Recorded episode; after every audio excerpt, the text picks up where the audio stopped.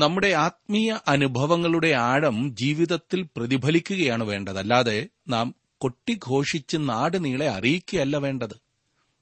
സ്വയം പ്രചരണത്തിനായി പ്രത്യക്ഷമായോ പരോക്ഷമായോ സുവിശേഷകർ കാണിക്കുന്ന സകല വേലകളും ദൈവവചനാടിസ്ഥാനത്തിൽ ദൈവം വെറുക്കുന്നു.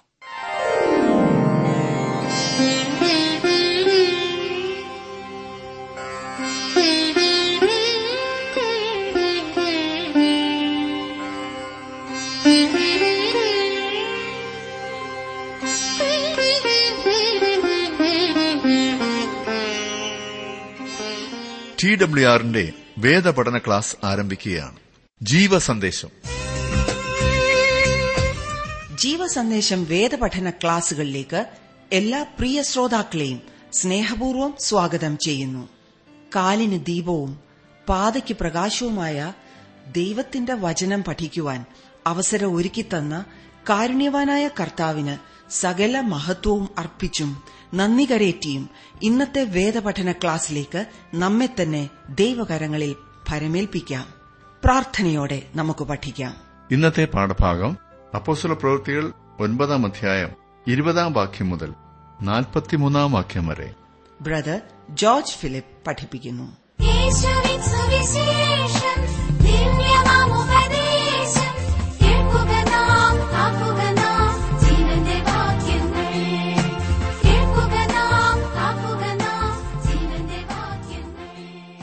ക്രിസ്തീയ സഭയുടെ തന്നെ ചരിത്രം മാറ്റിക്കുറിച്ച ഒരു വലിയ സംഭവമാണല്ലോ കഴിഞ്ഞ ക്ലാസ്സിൽ നാം പഠിച്ചത്. തർസോസുകാരനായിരുന്ന ശൌലിന്റെ മാനസാന്തരം. യേശുവിനെ കണ്ടെത്തിയ ശൌൽ വളരെ ശക്തിയോടുകൂടി സാക്ഷിക്കുവാനായി ആരംഭിച്ച വിധങ്ങളാണ് തുടർന്ന് നാം ഇന്ന് കാണുവാൻ പോകുന്നത്. ഒൻപതാം അധ്യായത്തിന്റെ പത്തൊൻപതാം വാക്യം വരെ നാം ചിന്തിച്ചതായിരുന്നു. പത്തൊൻപതും ഇരുപതും വാക്യങ്ങൾ ഞാനത് വായിക്കാം. ശ്രദ്ധിച്ചാട്ട്. അവൻ ദമസ്കോസിലുള്ള ശിഷ്യന്മാരോട് കൂടെ കുറെ നാൾ പാർത്തു. യേശു തന്നെ ദൈവപുത്രൻ എന്ന് പള്ളികളിൽ പ്രസംഗിച്ചു. ഈ ശൗൽ ഉടനെ തന്നെ സാക്ഷ്യം കൊടുക്കുവാൻ തുടങ്ങി. എന്താണ് കാരണമെന്നറിയാമോ? അതെ അവൻ പരിശുദ്ധാത്മാവിനാൽ നിറയപ്പെട്ടവനായിരുന്നു എന്നതാണ് അതിന്റെ കാരണം. അവൻ പള്ളികളിൽ ക്രിസ്തുവിനെ പ്രസംഗിച്ചുകൊണ്ട് യേശു തന്നെ ദൈവപുത്രൻ എന്ന് പ്രസ്താവിച്ചു. പ്രിയ സ്നേഹിത ക്രിസ്തുവിന്റെ രക്ഷണ്യ പ്രവർത്തനങ്ങളിൽ വിശ്വസിക്കുന്നതിനു മുൻപ് ക്രിസ്തു ആരാകുന്നു എന്ന കാര്യം വ്യക്തിപരമായി താങ്കൾ അറിയേണ്ടതുണ്ട്. അതേക്കുറിച്ച് ഉറപ്പുണ്ടായിരിക്കേണ്ടതുണ്ട്. അതെ താങ്കളുടെ പാപത്തിന്റെ ശിക്ഷ ഏറ്റുകൊണ്ട് ക്രിസ്തു മരിച്ചു. അവിടുന്ന് ദൈവപുത്രനായതുകൊണ്ടാണ് താങ്കളുടെ പാപങ്ങൾക്ക് വേണ്ടി മരിക്കുവാൻ അവന് കഴിഞ്ഞത്. താങ്കളുടെ പാപങ്ങൾക്ക് വേണ്ടി മരിക്കുവാൻ എനിക്ക് കഴിയില്ല. എന്റെ പാപങ്ങൾക്ക് വേണ്ടി മരിക്കുവാൻ താങ്കൾക്കും കഴിയില്ല. യാതൊരു മനുഷ്യനും മറ്റൊരു മനുഷ്യന്റെ വീണ്ടെടുപ്പിനു വേണ്ടി മരിക്കുവാൻ കഴിയുകയില്ല. ക്രിസ്തു ദൈവപുത്രനാകയാൽ അവന് മാത്രമേ അതിന് കഴിയുകയുള്ളൂ. അങ്ങനെ യേശു ദൈവപുത്രനാകുന്നുവെന്ന് ശൗൽ പ്രസംഗിക്കുവാൻ തുടങ്ങിയെന്നാണ് നാം വായിച്ചത്. നാം ഓർത്തിരിക്കേണ്ട ഒന്നാമത്തെ കാര്യവും അതുതന്നെയാണ്. ഇരുപത്തിയൊന്നും ഇരുപത്തിരണ്ടും വാക്യങ്ങളിൽ കേട്ടവർ എല്ലാവരും വിസ്മയിച്ചു എരുസലേമിൽ ഈ നാമം വിളിച്ചപേക്ഷിക്കുന്നവർക്ക് നാശം ചെയ്തവൻ ഇവനല്ലയോ? ഇവിടെയും അവരെ പിടിച്ചുകെട്ടി മഹാപുരോഹിതന്മാരുടെ അടുക്കൽ കൊണ്ടുപോകുവാനല്ലോ വന്നത് എന്ന് പറഞ്ഞു. യേശു തന്നെ ക്രിസ്തു എന്നതിന്റെ അർത്ഥം മഷിഹ എന്നാണ്. യഹൂദന്മാർ നോക്കിക്കാത്തിരുന്ന അവരുടെ മഷിഹ ഇതാണ് ശൗൽ പ്രസംഗിച്ചുകൊണ്ടിരിക്കുന്നത്. ഇത് പ്രസംഗിച്ചുകൊണ്ട് ശൗൽ യഹൂദന്മാർക്ക് യേശുവിനെ മനസ്സിലാക്കി കൊടുത്തു. തർസൂസുകാരനായ ശൗൽ പല കാര്യങ്ങളിലും പ്രഥമ സ്ഥാനം അർഹിക്കുന്നു എന്നാണ് ഞാൻ ബൈബിൾ പഠിക്കുമ്പോൾ കാണുന്നത്. കഷ്ടം സഹിക്കുന്നതിൽ അവൻ ഒന്നാമതായിരുന്നു. സുവിശേഷകൻ എന്ന നിലയിൽ അവൻ ഒന്നാമതായിരുന്നു.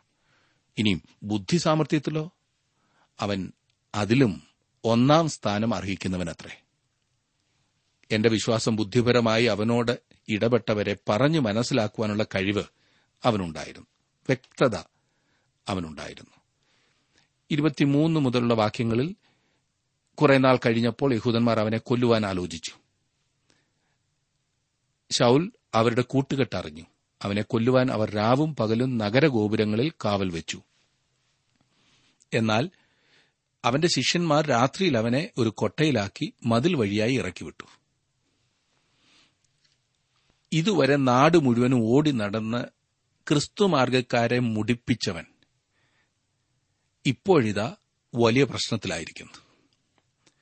വാദപ്രതിവാദം കൊണ്ട് ശൗലിനോട് ജയിക്കുവാൻ പ്രയാസമാകുന്നുവെന്ന് യഹൂദന്മാർ മനസ്സിലാക്കിയപ്പോൾ അവർ വേറൊരു മാർഗം കണ്ടുപിടിച്ചു.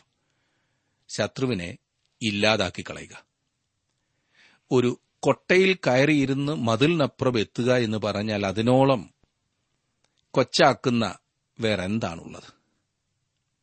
വാസ്തവത്തിൽ അതൊരു ഒന്നാന്തര അനുഭവം തന്നെയാണല്ലേ? എന്നാൽ പുതിയ നിയമം ഉടനീളം നാം വായിക്കുമ്പോൾ ഈ വിഷയത്തെക്കുറിച്ച് പൗലോസ് എങ്ങും പറയുന്നതായി നാം കാണുന്നില്ല. റോമ സാമ്രാജ്യത്തിൽ അങ്ങോളം ഇങ്ങോളം സഞ്ചരിച്ചപ്പോൾ വേണമായിരുന്നെങ്കിൽ പൗലോസിനൊരു പ്രസംഗം കൊട്ടയിൽ മതിലിനപ്പുറം എന്ന ശീർഷകത്തിൽ തയ്യാറാക്കി നാടിളക്കാമായിരുന്നില്ലേ? ഓ ഇതൊരു വലിയ പാഠം തന്നെയാണ്. പ്രത്യേകിച്ച് കോരിത്തരിപ്പിക്കുന്ന അനുഭവങ്ങൾ കെട്ടിച്ചമച്ച് സമൂഹത്തെ ഇളക്കുവാൻ ശ്രമിക്കുന്നവർക്ക് ഇതൊരു വലിയ പാഠമാകുന്നു. എന്തെല്ലാം അനുഭവങ്ങളാണ് ഓരോരുത്തർ വിളമ്പുന്നത്? ഞാൻ ആരായിരുന്നു? ഞാൻ അതായിരുന്നു? ഞാൻ ഇതായിരുന്നു?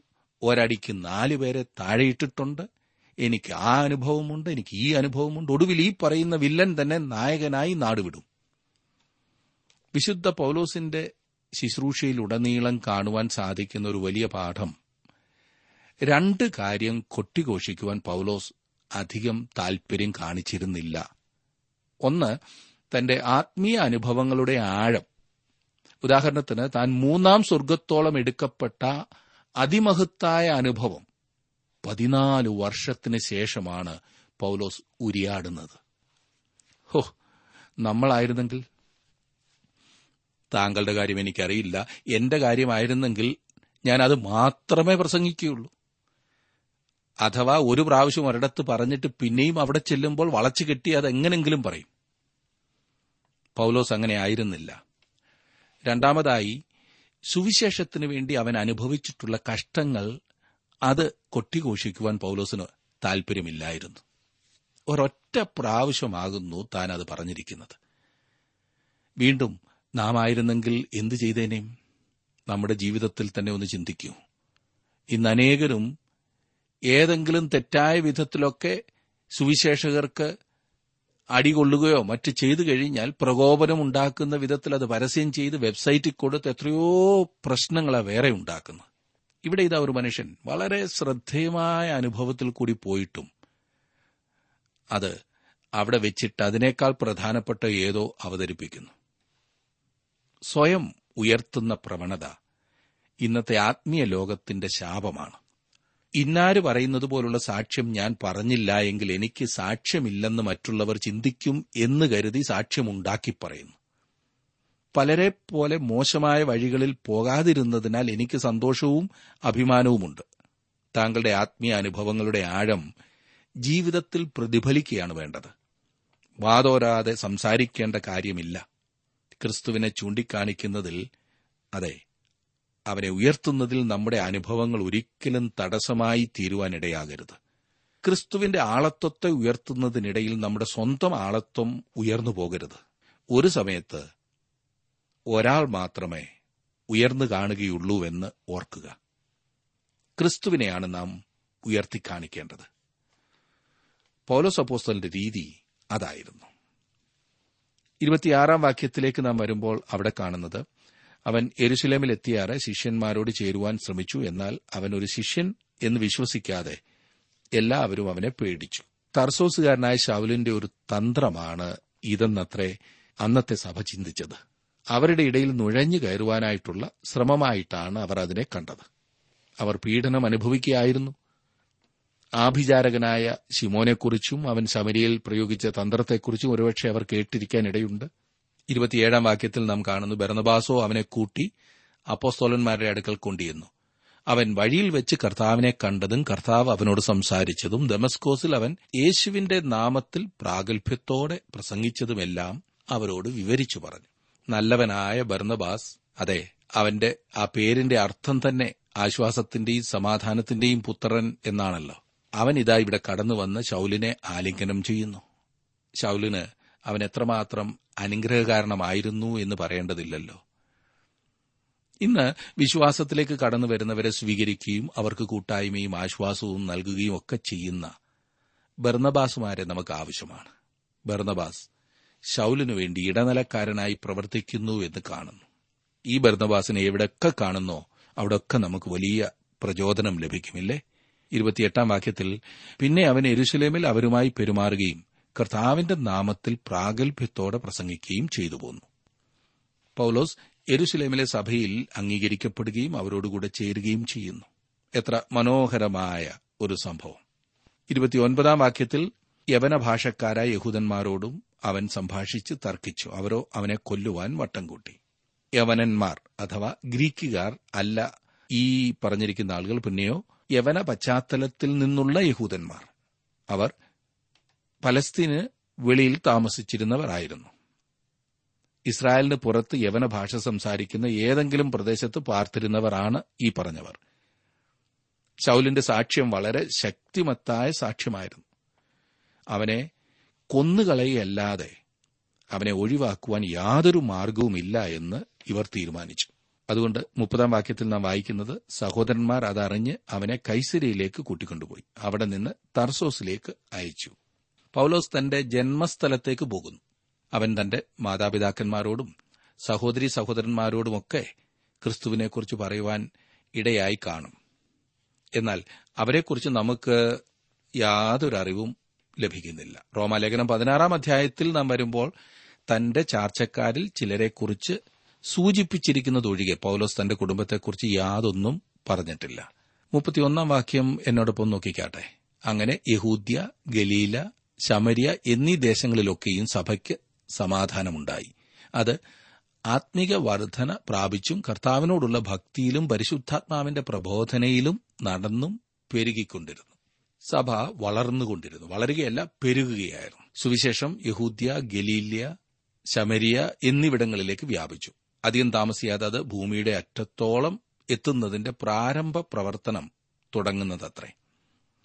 വിഷയം പൌലോസിൽ നിന്ന് ഇനിയും പത്രോസിലേക്ക് മാറുന്നത് നാം കാണുന്നു. മുപ്പത്തിരണ്ട് മുതലുള്ള വാക്യങ്ങളിൽ പത്രോസിന്റെ ശുശ്രൂഷയെക്കുറിച്ച് നാം വായിക്കുന്നു. പത്രോസ് എല്ലായിടവും സഞ്ചരിക്കെ ലുദ്ദയിൽ പാർക്കുന്ന വിശുദ്ധന്മാരുടെ അടുക്കലും ചെന്നു. അവിടെ പക്ഷവാതം പിടിച്ച് എട്ട് സംവത്സരമായി കിടപ്പിലായിരുന്ന ഐനയാസ് എന്ന് പേരുള്ള ഒരു മനുഷ്യനെ കണ്ടു. പത്രോസ് അവനോട് ഐനയാസെ യേശുക്രിസ്തു നിന്നെ സൗഖ്യമാക്കുന്നു. എഴുന്നേറ്റ് താനായി തന്നെ കിടക്ക വിരിച്ചുകൊള്ളുക എന്ന് പറഞ്ഞു. ഉടനെ അവൻ എഴുന്നേറ്റു. പത്രോസ് ഒരു അപ്പോസ്തോലനായിരുന്നതിനാൽ അവൻ ഈ കാര്യങ്ങൾ ഇപ്രകാരം ചെയ്യുവാൻ അന്ന് സാധിച്ചു എന്നാണ് ഇത് തെളിയിക്കുന്നത്. മുപ്പത്തിയാറാം വാക്യത്തിൽ നാം വായിക്കുന്നത് യോപ്പയിൽ പേടമാൻ എന്നർത്ഥമുള്ള തബീധ എന്നു പേരുള്ള ഒരു ശിഷ്യ ഉണ്ടായിരുന്നു. അവൾ വളരെ സൽപ്രവൃത്തികളും ധർമ്മങ്ങളും ചെയ്തു പോന്നവളായിരുന്നു. ഈ സ്ത്രീ സാമൂഹ്യ പ്രവർത്തനങ്ങളിൽ ഉൾപ്പെട്ടവളായിരുന്നു എന്നാണല്ലോ ഇവിടെ കാണുന്നത്. അവൾക്ക് നല്ലവണ്ണം തയ്യൽ വേലകൾ അറിയാമായിരുന്നു എന്ന് ഇവിടെ വെളിവാകും അതായിരുന്നു അവൾക്ക് ലഭിച്ചിരുന്ന വരം. തയ്യൽ പരിശുദ്ധാത്മാവിന്റെ വരങ്ങളിൽ ഒന്നാണെന്ന് നിങ്ങൾ ചിന്തിക്കുന്നില്ലായിരിക്കുമല്ലേ? എന്നാൽ അതുമൂലം സംഭവിച്ചത് പരിശുദ്ധാത്മാവിന്റെ പ്രവർത്തനം തന്നെയാണ്. ഈ സ്ത്രീയെ സംബന്ധിച്ചിടത്തോളം അതായിരുന്നു അവൾക്ക് ലഭിച്ചിരുന്ന വരം. ഇന്ന് പലരും ചില പ്രത്യേക വരത്തിനു വേണ്ടി കാത്തിരിക്കുന്നവരാണ്. അതും കയ്യടി കിട്ടുന്ന വരം. എന്നാൽ കർത്താവായ യേശുക്രിസ്തുവിനെ സാക്ഷിക്കുവാൻ നമുക്ക് ലഭിക്കുന്ന അവസരങ്ങളായി നമ്മുടെ കഴിവുകളെ നാം മാറ്റുമ്പോൾ പരിശുദ്ധാത്മാവ് അതെടുത്ത് ഉപയോഗിക്കുന്നു ദൈവനാമം മഹത്വപ്പെടുന്നു മറ്റുള്ളവർക്ക് പ്രചോദനമുണ്ടാകുന്നു. എന്നാൽ തബീതയ്ക്ക് ലഭിച്ചിരുന്ന വരം വളരെ പ്രായോഗികമായിട്ടുള്ളതായിരുന്നു. തബീതയുടെ വരം തയ്യൽ വേല അവൾ ഒരിക്കലും ഒരു വലിയ സുവിശേഷ യോഗത്തിന് പ്രസംഗിക്കുകയോ സ്ത്രീകളുടെ യോഗത്തിൽ ബൈബിൾ ക്ലാസ് നടത്തുകയോ ചെയ്തു എന്ന് എനിക്ക് തോന്നുന്നില്ല. അതിന് അവൾക്ക് അവസരം ലഭിച്ചിരുന്നില്ലായിരിക്കും. ഒരുപക്ഷെ അതിനുള്ള കഴിവും ഉണ്ടായിരുന്നിരിക്കില്ല. എന്നാൽ അവൾ ജനത്തിനു വേണ്ടി വളരെ നല്ല കാര്യങ്ങൾ ചെയ്തിരുന്നു എന്ന് ഇവിടെ നാം വായിക്കുന്നു. മുപ്പത്തിയേഴും മുപ്പത്തിയെട്ടും വാക്യങ്ങളിൽ ആ കാലത്ത് അവൾ ദീനം പിടിച്ച് മരിച്ചു. അവർ അവളെ കുളിപ്പിച്ചൊരു മാളിക മുറിയിൽ കിടത്തി. ലുദ്ദ യോപ്പയ്ക്ക് സമീപമാകയാൽ പത്രോസ് അവിടെ ഉണ്ടെന്ന് ശിഷ്യന്മാർ കേട്ടു. നീ താമസിയാതെ ഞങ്ങളുടെ അടുക്കലോളം വരേണം എന്ന് അപേക്ഷിപ്പാൻ രണ്ടാളെ അവന്റെ അടുക്കൽ അയച്ചു. യോപ്പയിലെ സഭയിലുള്ള ഒരു വളരെ നല്ല സ്ത്രീയായിരുന്നു ഇപ്പോൾ ഈ മരിച്ച തബീത. ശിവൻ പത്രോസിന് അവളെ മരിച്ചവരിൽ നിന്ന് ഉയർത്തെഴുന്നേൽപ്പിക്കുവാൻ കഴിയുമെന്ന് സഭ വിശ്വസിച്ചിരുന്നിരിക്കണം. ഉടനെ പത്രോസ് കടന്നു വരണമെന്ന് അവർ അവനോട് അപേക്ഷിച്ചു. മുപ്പത്തിയൊൻപതാം വാക്യത്തിൽ നാം പത്രോസിന്റെ ശുശ്രൂഷ കാണുന്നു. പത്രോസ് എഴുന്നേറ്റ് അവരോടുകൂടെ ചെന്നു. എത്തിയപ്പോൾ അവർ അവനെ മാളിക മുറിയിൽ കൊണ്ടുപോയി അവിടെ വിധവമാർ എല്ലാവരും കരഞ്ഞുകൊണ്ട് തബീത തങ്ങളോടുകൂടി ഉള്ളപ്പോൾ ഉണ്ടാക്കിയ കുപ്പായങ്ങളും ഉടുപ്പുകളും കാണിച്ചുകൊണ്ടും അവന്റെ ചുറ്റും നിന്നു. പത്രോസ് എഴുന്നേറ്റ് അവരോടുകൂടെ ചെന്നു. അവൻ അവിടെ ചെന്നപ്പോൾ കാണുന്നത് ഈ മൃതദേഹമാണ്. അതിനു ചുറ്റും സ്ത്രീകൾ നിന്ന് തബിത അവർക്കുണ്ടാക്കി കൊടുത്ത കുപ്പായങ്ങളും വസ്ത്രങ്ങളുമൊക്കെ കാണിച്ച് കരയുന്നു. നാൽപ്പതും നാൽപ്പത്തിയൊന്നും വാക്യങ്ങളിൽ പത്രോസ് അവരെയൊക്കെയും പുറത്തിറക്കി മുട്ടുകുത്തി പ്രാർത്ഥിച്ചു. ശവത്തിന്റെ നേരെ തിരിഞ്ഞു. തബീധേ എഴുന്നേൽക്കൂ എന്ന് പറഞ്ഞു. അവൾ കണ്ണു തുറന്നു. പത്രോസിനെ കണ്ടു എഴുന്നേറ്റിരുന്നു. അവൻ കൈ കൊടുത്ത് അവളെ എഴുന്നേൽപ്പിച്ചു. വിശുദ്ധന്മാരെയും വിധവമാരെയും വിളിച്ച് അവളെ ജീവനുള്ളവളായി അവരുടെ മുൻപിൽ നിർത്തി. ഇതാ ഇവിടെ പത്രോസ് മരിച്ച തബീതയെ ഉയർപ്പിക്കുന്നു ഒരു വലിയ വീര്യപ്രവൃത്തി തന്നെയല്ലേ? അത്ഭുതം. ഈ സംഭവം വായിക്കുന്ന ഏതൊരാൾക്കും തോന്നാവുന്ന ന്യായമായ സംശയം. പത്രോസിന്റെ ശുശ്രൂഷ കാലത്ത് ആ നാട്ടിൽ ഇങ്ങനെ ഒരു മരണം മാത്രമേ നടന്നിട്ടുള്ളൂ? എന്തുകൊണ്ട് പത്രോസ് തബീതയെ മാത്രം ഉയർത്തെഴുന്നേൽപ്പിച്ചു? അന്ന് സഭയിൽ ആരും മരിക്കുമായിരുന്നില്ലേ? ഇന്ന് എന്തുകൊണ്ട് അന്നത്തേതുപോലെ മരിച്ചവരെ ഉയർപ്പിക്കുവാൻ കഴിയുന്നില്ല? ഇങ്ങനെയൊക്കെ ഒരാൾ സംശയിച്ചാൽ അത് സ്വാഭാവികമാണ്. അത് ദൈവത്തെ സംശയിക്കുകയാണെന്ന് മുദ്രയടിച്ച് ആളെ ഒതുക്കുവാൻ ശ്രമിക്കരുത്. നാം തന്നെ നമ്മുടെ സംശയങ്ങളെ അടിച്ചമർത്തുവാനും ശ്രമിക്കരുത്. സത്യസന്ധമായി ദൈവത്തെ സ്നേഹിക്കുന്ന ദൈവവചനം പഠിക്കണമെന്ന് ആഗ്രഹിക്കുന്ന പലരും ഉയർത്തുന്ന ഒരു സംശയമാണ് അപ്പോസ്ലന്മാരാൽ നടന്ന ഈ വീര്യപ്രവൃത്തികളും അടയാളങ്ങളും എന്തുകൊണ്ട് ഇന്ന് കാണുന്നില്ല? അതെന്താ അങ്ങനെ വരപ്രാപ്തി ഉള്ളവർ ഇന്നില്ലേ? അങ്ങനെ വരമുള്ളവർ എന്ന് പരസ്യം ചെയ്ത് ആളെ കൂട്ടുന്നിടത്ത് പണപ്പിരിവല്ലാതെ കാര്യമായി മറ്റൊന്നും നടക്കുന്നില്ല എന്നാണ് കൂടുതലും പരാതി. എവിടെയാണ് പ്രശ്നം? ദൈവം ഇന്നും പ്രവർത്തിക്കുന്നു. ദൈവിക രോഗശാന്തി ഇന്നും ദൈവമക്കൾക്കുള്ള അവകാശം തന്നെയാണ്. അത് ഇത്തരുണത്തിൽ ഞാൻ വളരെ ഉറപ്പായി പറയട്ടെ. അപ്പോസ്തോലിക അടയാള വരങ്ങളെക്കുറിച്ച് വിവരിക്കുന്ന വിവിധ പഠിപ്പീരുകൾ മനസ്സിലാക്കിയിരിക്കുന്നത് ഏറെ പ്രയോജനം ചെയ്യും. ദൈവത്തിന്റെ പരിശുദ്ധാത്മാവ് താങ്കൾക്ക് പ്രകാശിപ്പിച്ചു തരുന്നത് സന്തോഷത്തോടെ എടുത്താട്ടെ. ഇതേക്കുറിച്ച് വളരെ പ്രബലമായ പഠിപ്പീരുകളിൽ ഒന്ന് തബീധയെ മരണത്തിൽ നിന്നും ഉയർപ്പിച്ചത്. അപ്പോസ്തോലിക അടയാള വരം ഉപയോഗിച്ചിരുന്നതിന്റെ ഒരു ഉദാഹരണമത്രേ എന്നാണ്. സഭയുടെ ചരിത്ര പുസ്തകമായ അപ്പോസ്തോല പ്രവൃത്തികളിൽ വിശുദ്ധ അപ്പോസ്തോലനായിരുന്ന ഷിമോൻ പത്രോസിന്റെയും അപ്പോസ്തോലനായിരുന്ന പൌലോസിന്റെയും ശുശ്രൂഷകൾ നാം കാണുന്നു. തന്റെ സ്വന്തം ജനത്തിനു വേണ്ടിയുള്ള ഒരു ശുശ്രൂഷകനായിരുന്നല്ലോ ഷിമോൻ പത്രോസ്. അതെ യഹൂദന്മാർക്ക് വേണ്ടി. എന്നിരുന്നാലും യഹൂദരല്ലാതിരുന്ന ആളുകൾക്കും സുവിശേഷത്തിന്റെ വാതിൽ തുറന്നത് പത്രോസാണ്. തർസോസുകാരനായ ശൗൽ അപ്പോസ്തോലനായ പൌലോസ് ആയെന്നും മാത്രമല്ല അവൻ ജാതികളുടെ അപ്പോസ്തോലനായി തീർന്നു.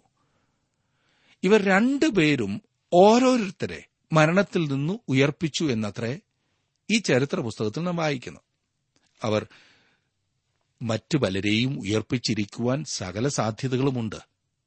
രേഖപ്പെടുത്തിയിട്ടില്ല എന്ന് മാത്രം. എന്നാൽ അവർക്ക് ഈ പറഞ്ഞ അടയാളവരം ഉണ്ടായിരുന്നു എന്ന് കാണിക്കുവാൻ ഓരോ സംഭവങ്ങളെ വിവരിച്ചിട്ടുള്ളൂ. രോഗികളെ സൗഖ്യമാക്കുവാനും മരിച്ചവരെ ഉയർപ്പിക്കുവാനും അവർക്ക് കഴിവുണ്ടായിരുന്നു. ഈ വരങ്ങൾ അപ്പോസ്തോലത്വത്തിന്റെ തെളിവായിരുന്നു എന്നത്രേ പ്രധാനപ്പെട്ട ചിന്ത. അപ്പോസ്തോലിക വരങ്ങൾ എന്നാണ് അവ അറിയപ്പെടുന്നത്. ഇത്രയും കേട്ടപ്പോൾ തന്നെ പലർക്കും അസ്വസ്ഥത അനുഭവപ്പെടുന്നുണ്ടാകും. ഏതായാലും ശ്രദ്ധിച്ച് പഠിച്ചാട്ടെ. അപ്പോസ്തോലന്മാരാകുന്നു സഭയുടെ അടിസ്ഥാനമെന്ന് പൗലോസ് പറയുന്നു. അതിന്റെ അർത്ഥം സഭ പണിയപ്പെട്ടിരിക്കുന്നത് അപ്പോസ്തോലന്മാരുടെ മേൽ ആകുന്നു. സഭ പണിതിരിക്കുന്ന പുതിയ നിയമം രചിച്ചത് അവരാണ്. ഈ ചിന്താഗതിയുള്ള വേദപണ്ഡിതന്മാർ പറയുന്നത് ഇന്ന് നമുക്ക് അടയാളവരങ്ങളുടെ ആവശ്യം അന്നത്തേതുപോലെ ഇല്ല എന്നത്രേ. ഇന്നത്തെ പ്രധാന വിഷയം ദൈവവചനം. അതെ പുതിയ നിയമരചനയുടെ കാലഘട്ടത്തിൽ അതിന്റെ അന്ത്യത്തിൽ യോഹനാൻ അപ്പോസ്തോലൻ തന്റെ ലേഖനം എഴുതി.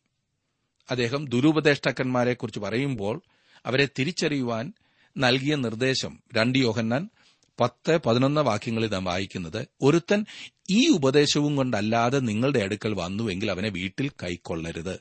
അവന് കുശലം പറയുകയും അരുത്. അവന് കുശലം പറയുന്നവൻ അവന്റെ ദുഷ്പ്രവർത്തികൾക്ക് കൂട്ടാളിയല്ലയോ? എന്നാണ്. ഞാൻ ഈ പറഞ്ഞു വരുന്ന ചിന്താഗതി അംഗീകരിക്കുന്നവരുടെ വേറൊരു വാദം. പൌലോസിന്റെ ശുശ്രൂഷയുടെ അവസാന ഭാഗത്ത് അവൻ രോഗശാന്തി വരം ഉപയോഗിച്ചില്ല എന്നുള്ളതിന് വ്യക്തമായ രേഖകൾ ഉണ്ട് എന്നത്രേ. ഉദാഹരണത്തിന് ത്രോഫിമോസിനെ അവൻ മിലേത്തിൽ രോഗിയായി വിട്ടേച്ചു പോന്നുവെന്ന് രണ്ട് തിമത്യോസ് നാലിന്റെ ഇരുപതിൽ പറഞ്ഞിരിക്കുന്നു. എന്തുകൊണ്ട് പൗലോസ് തന്റെ സുഹൃത്തായ ത്രോഫിമോസിനെ സൌഖ്യമാക്കിയില്ല? റോമിലെ കാരാഗ്രഹത്തിൽ പൌലോസിന്റെ കൂടെ സമയം ചെലവഴിക്കുവാൻ ഫിലിപ്പിയ സഭ അയച്ചതായ എപ്പഫ്രാദിത്തോസിനെ എന്തുകൊണ്ട് പൌലോസ് രോഗിയായി പറഞ്ഞയച്ചു? സൌഖ്യമാക്കി കുറെ നാൾ കൂടി പൌലോസിന്റെ കൂടെ നിർത്തിയിട്ട് അയച്ചാൽ പോരായിരുന്നു. തിമത്തിയോസിനെ എന്തുകൊണ്ട് പൌലോസ് സൌഖ്യമാക്കിയില്ല? മറിച്ച് നിന്റെ കൂടെ കൂടെയുള്ള അസുഖത്തിന് നീ അല്പം വീഞ്ഞും കൂടി സേവിച്ചുകൊള്ളുക എന്ന് എന്തുകൊണ്ട് പറഞ്ഞു? ഇതിനൊക്കെ സാധാരണ ലഭിക്കുന്ന മറുപടി. പൗലോസ് തന്റെ ശുശ്രൂഷയുടെ ഏകദേശം അവസാനത്തിലെത്തിയപ്പോഴേക്കും അപ്പസ്തോലിക അടയാളവരങ്ങൾ സഭയിൽ നിന്നും അപ്രത്യക്ഷമാകുവാൻ തുടങ്ങിയെന്നത്രേ വിശ്വസിക്കുവാൻ പ്രയാസമുണ്ടോ? കൂടുതൽ പഠിക്കുമ്പോൾ ഇതേക്കുറിച്ച് കൂടുതൽ മനസ്സിലാക്കുവാനായിട്ട് നിങ്ങൾക്ക് സാധിക്കും. പൌലോസിന്റെ ശുശ്രൂഷയുടെ ആരംഭത്തിൽ പുതിയ നിയമത്തിന്റെ ഒന്നും തന്നെ എഴുതപ്പെട്ടിരുന്നില്ല.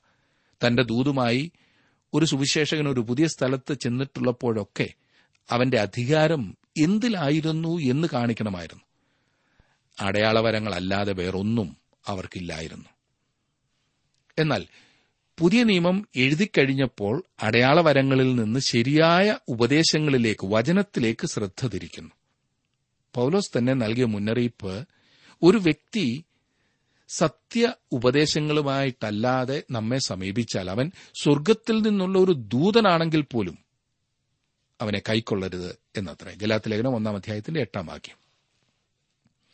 ദൈവവചനത്തിനാണ് ഇന്ന് പ്രാധാന്യം. ഇങ്ങനെ പറയുന്നവർ ഇന്നാളുകളിൽ ദൈവം വീരപ്രവൃത്തികൾ ചെയ്യുന്നുണ്ട് എന്നൊരിക്കലും സംശയിക്കുന്നില്ല. അതിന് അവർക്ക് യാതൊരു തർക്കവുമില്ല. ഏതെങ്കിലും ഒരു വ്യക്തിയുടെ കഴിവുകൊണ്ടോ അയാൾക്ക് ലഭിച്ച പ്രത്യേക അടയാള വരം കൊണ്ടോ അങ്ങനെ സംഭവിച്ചു എന്ന് പറയുന്നതിലാണ് തർക്കം. അങ്ങനെ അടയാളവരം ഉണ്ടെന്ന് പരസ്യം ചെയ്ത് വരുന്നവരെയും നാം പ്രത്യേകം ശ്രദ്ധിക്കണം.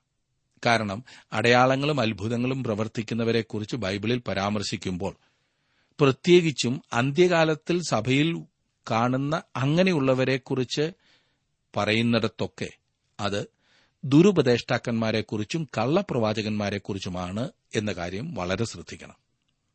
നാടിളക്കി അത്ഭുത പ്രവൃത്തികൾ കാണിച്ചു കൂട്ടിയ അനേകരുടെയും ജീവിതത്തിന്റെ തനിനിറം കണ്ടിട്ടുള്ളവർ ബൈബിൾ എത്ര കൃത്യമായി സകലവും രേഖപ്പെടുത്തിയിരിക്കുന്നു എന്ന് സമ്മതിക്കുന്നുണ്ട്. ദൈവം തന്നിൽ വിശ്വസിക്കുന്ന ഓരോരുത്തരിലും തന്റെ പ്രവൃത്തി നേരിട്ട് ചെയ്യുന്നു. ഇന്ന് താങ്കളിലൂടെ ദൈവം പ്രവർത്തിച്ചു എന്ന് വരാം. എന്ന് കണ്ട് അതൊരു കച്ചവട മാർഗമാക്കി നാളെയും അതുപോലെ തന്നെ ദൈവം എന്നിലൂടെ മാത്രം പ്രവർത്തിക്കും എന്ന് പരസ്യം ചെയ്ത് ആളെ മണ്ടരാക്കരുത്. അതാണ് ഇവിടുത്തെ അർത്ഥം. എന്തായിരുന്നാൽ തന്നെയും ആദിമ നൂറ്റാണ്ടിൽ സഭയിൽ അപ്പോസ്തലന്മാരുടെ വരങ്ങൾ വളരെ പ്രാധാന്യം അർഹിക്കുന്നവ തന്നെയായിരുന്നു. തബീത ഉയർത്തെഴുന്നേറ്റു എന്ന വാർത്ത കേട്ടവരുടെ പ്രതികരണം തന്നെ ഒന്ന് ശ്രദ്ധിക്കുക. നാൽപ്പത്തിരണ്ടും നാൽപ്പത്തിമൂന്നും വാക്യങ്ങൾ. ഇത് യോപ്പയിലെങ്ങും പ്രസിദ്ധമായി. പലരും കർത്താവിൽ വിശ്വസിച്ചു. പിന്നെ അവൻ തോൽക്കൊല്ലനായ ഷിമോൻ എന്ന ഒരുത്തനോടുകൂടെ വളരെ നാൾ യോപ്പയിൽ പാർത്തു. കൃപയുടെ സുവിശേഷം അവർക്ക് ഉറപ്പായി കൊടുത്തതിന് കാരണം ഈ അടയാളവരങ്ങൾ തന്നെയാണ്. യോപ്പ സമുദ്രതീരത്ത് സ്ഥിതി ചെയ്യുന്ന ഒരു പട്ടണമാണ്. മൃഗങ്ങളുടെ തോൽ സംസ്കരിച്ചെടുക്കുന്നതിന് രാസപദാർത്ഥങ്ങൾ ഉപയോഗിക്കുന്ന ജോലിയായിരുന്നു തോൽക്കൊല്ലനായ ഷിമോൻ ചെയ്തിരുന്നത്. അപ്രകാരത്തിലുള്ള സ്ഥലം ദുർഗന്ധം വമിക്കുന്നതായിരിക്കുമെന്ന കാര്യത്തിൽ സംശയമില്ലല്ലോ. അങ്ങനെയുള്ള ഒരു വീട്ടിലാണ് ഷിമോൻ വളരെ നാൾ പാർത്തിരുന്നത്. ദൈവഹിതത്തിന് പൂർണമായും വിധേയപ്പെടുത്തിയുള്ള ശുശ്രൂഷ എത്ര മഹത്തായതാണ്. ദൈവവചനത്തിന് പ്രാധാന്യം കൊടുത്തുകൊണ്ടുള്ള ശുശ്രൂഷയ്ക്കായി ദൈവത്തിന്റെ ആത്മാവ് നമ്മെ ഓരോരുത്തരെയും ഒരുക്കേണ്ടതായിട്ടുണ്ട്. അപ്പോൾ രണ്ട് മാനസാന്തരം നാം കണ്ടു കഴിഞ്ഞു ഒന്ന് എത്യോപ്യനായ ഷണ്ണന്റെ മാനസാന്തരം രണ്ട് തർസോസുകാരനായ ശൌലിന്റെ മാനസാന്തരം. ഇനിയും പത്താം അധ്യായത്തിലേക്ക് നാം പ്രവേശിക്കുമ്പോൾ മൂന്നാമത്തെ അനുഭവത്തിലേക്ക് നാം പ്രവേശിക്കുകയാണ്. അതിനു മുൻപായി ഞാനൊന്ന് ചോദിക്കട്ടെ താങ്കളുടെ ജീവിതത്തിൽ യേശു കർത്താവുമായിട്ടുള്ള ബന്ധം എങ്ങനെയുണ്ട്? ഈ എത്യോപ്യക്കാരൻ ഷണ്ണൻ കർത്താവിനെ കണ്ടെത്തിയതുപോലെ സഭയെ മുടിക്കുവാൻ ഇറങ്ങിത്തിരിച്ചതായ ഷൌൽ കർത്താവിനെ കണ്ടെത്തിയതുപോലെ കർത്താവുമായുള്ള ഒരു വ്യക്തിപരമായ ബന്ധത്തിലേക്ക് എത്തിച്ചേരുവാൻ താങ്കൾക്ക് സാധിച്ചിട്ടുണ്ടോ? യഥാർത്ഥമായി യേശു കർത്താവിനെ ജീവിതത്തിൽ സ്വീകരിച്ചു എന്ന ഉറപ്പ് താങ്കളുടെ ജീവിതത്തിലുണ്ടോ? അതിനായി ദൈവം താങ്കളെ സഹായിക്കട്ടെ ശക്തീകരിക്കട്ടെ. പ്രാർത്ഥിക്കാം. കർത്താവെ അവിടുത്തെ വചനം എത്ര കൃത്യമായി വ്യക്തമായി ഞങ്ങളോട് സംസാരിക്കുന്നു. അതിനെ അവഗണിക്കാതെ കൂടുതൽ നിന്നോടുള്ള അനുസരണത്തിൽ നിന്റെ വചനം മനസ്സിലാക്കി മുൻപോട്ട് പോകുവാൻ നീ ഞങ്ങളെ സഹായിക്കണം. ഇന്ന് വചനം കേട്ട എല്ലാവരെയും നിന്റെ കൃപയിൽ നീ സൂക്ഷിക്കുകയും നിന്റെ നാമത്തിന്റെ മഹത്വത്തിനായി ജീവിപ്പാൻ അവരെ ശക്തീകരിക്കുകയും ചെയ്യണമേ. ക്രിസ്തു യേശുവിന്റെ നാമത്തിൽ തന്നെ. ആമേൻ.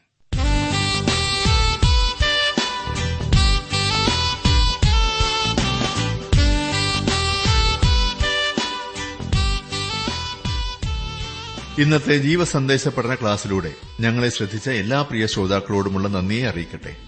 ദൈവവചനം കൃത്യമായി ക്രമമായി പഠിക്കുവാൻ ലഭിച്ചിരിക്കുന്ന ഈ അസുലഭ അവസരം പ്രയോജനപ്പെടുത്തുകയും സ്നേഹിതരെ അതിനായി ഉത്സാഹിപ്പിക്കുകയും ചെയ്യുക. അഭിപ്രായങ്ങളും നിർദ്ദേശങ്ങളും പ്രാർത്ഥനാ വിഷയങ്ങളും ഞങ്ങളെ അറിയിക്കുക. ഈ പുസ്തകത്തിന്റെ വിഷയവിഭജനം audio C D S D card എന്നിവ ആവശ്യമെങ്കിൽ ഞങ്ങളുമായി ബന്ധപ്പെടുക. ഞങ്ങളുടെ വിലാസം ജീവസന്ദേശം പോസ്റ്റ് ബോക്സ് നമ്പർ മൂന്ന് തിരുവല്ല അഞ്ച് Keralam. Phone zero four six nine two seven zero zero two eight four mobile nine four four seven seven six seven three seven eight ഞങ്ങളുടെ email address Malayalam T T V at radio eight eight two dot com വെബ്സൈറ്റിലും ഞങ്ങളുടെ programme ലഭിക്കുന്നതാണ്. ഞങ്ങളുടെ website W W W dot radio eight eight two dot com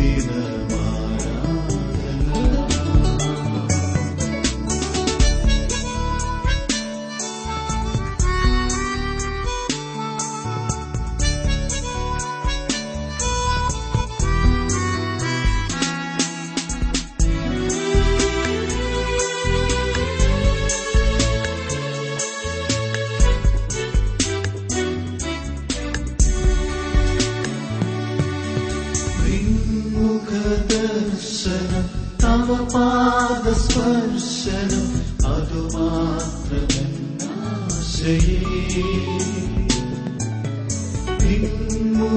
किदर्शन तव पाद स्पर्शन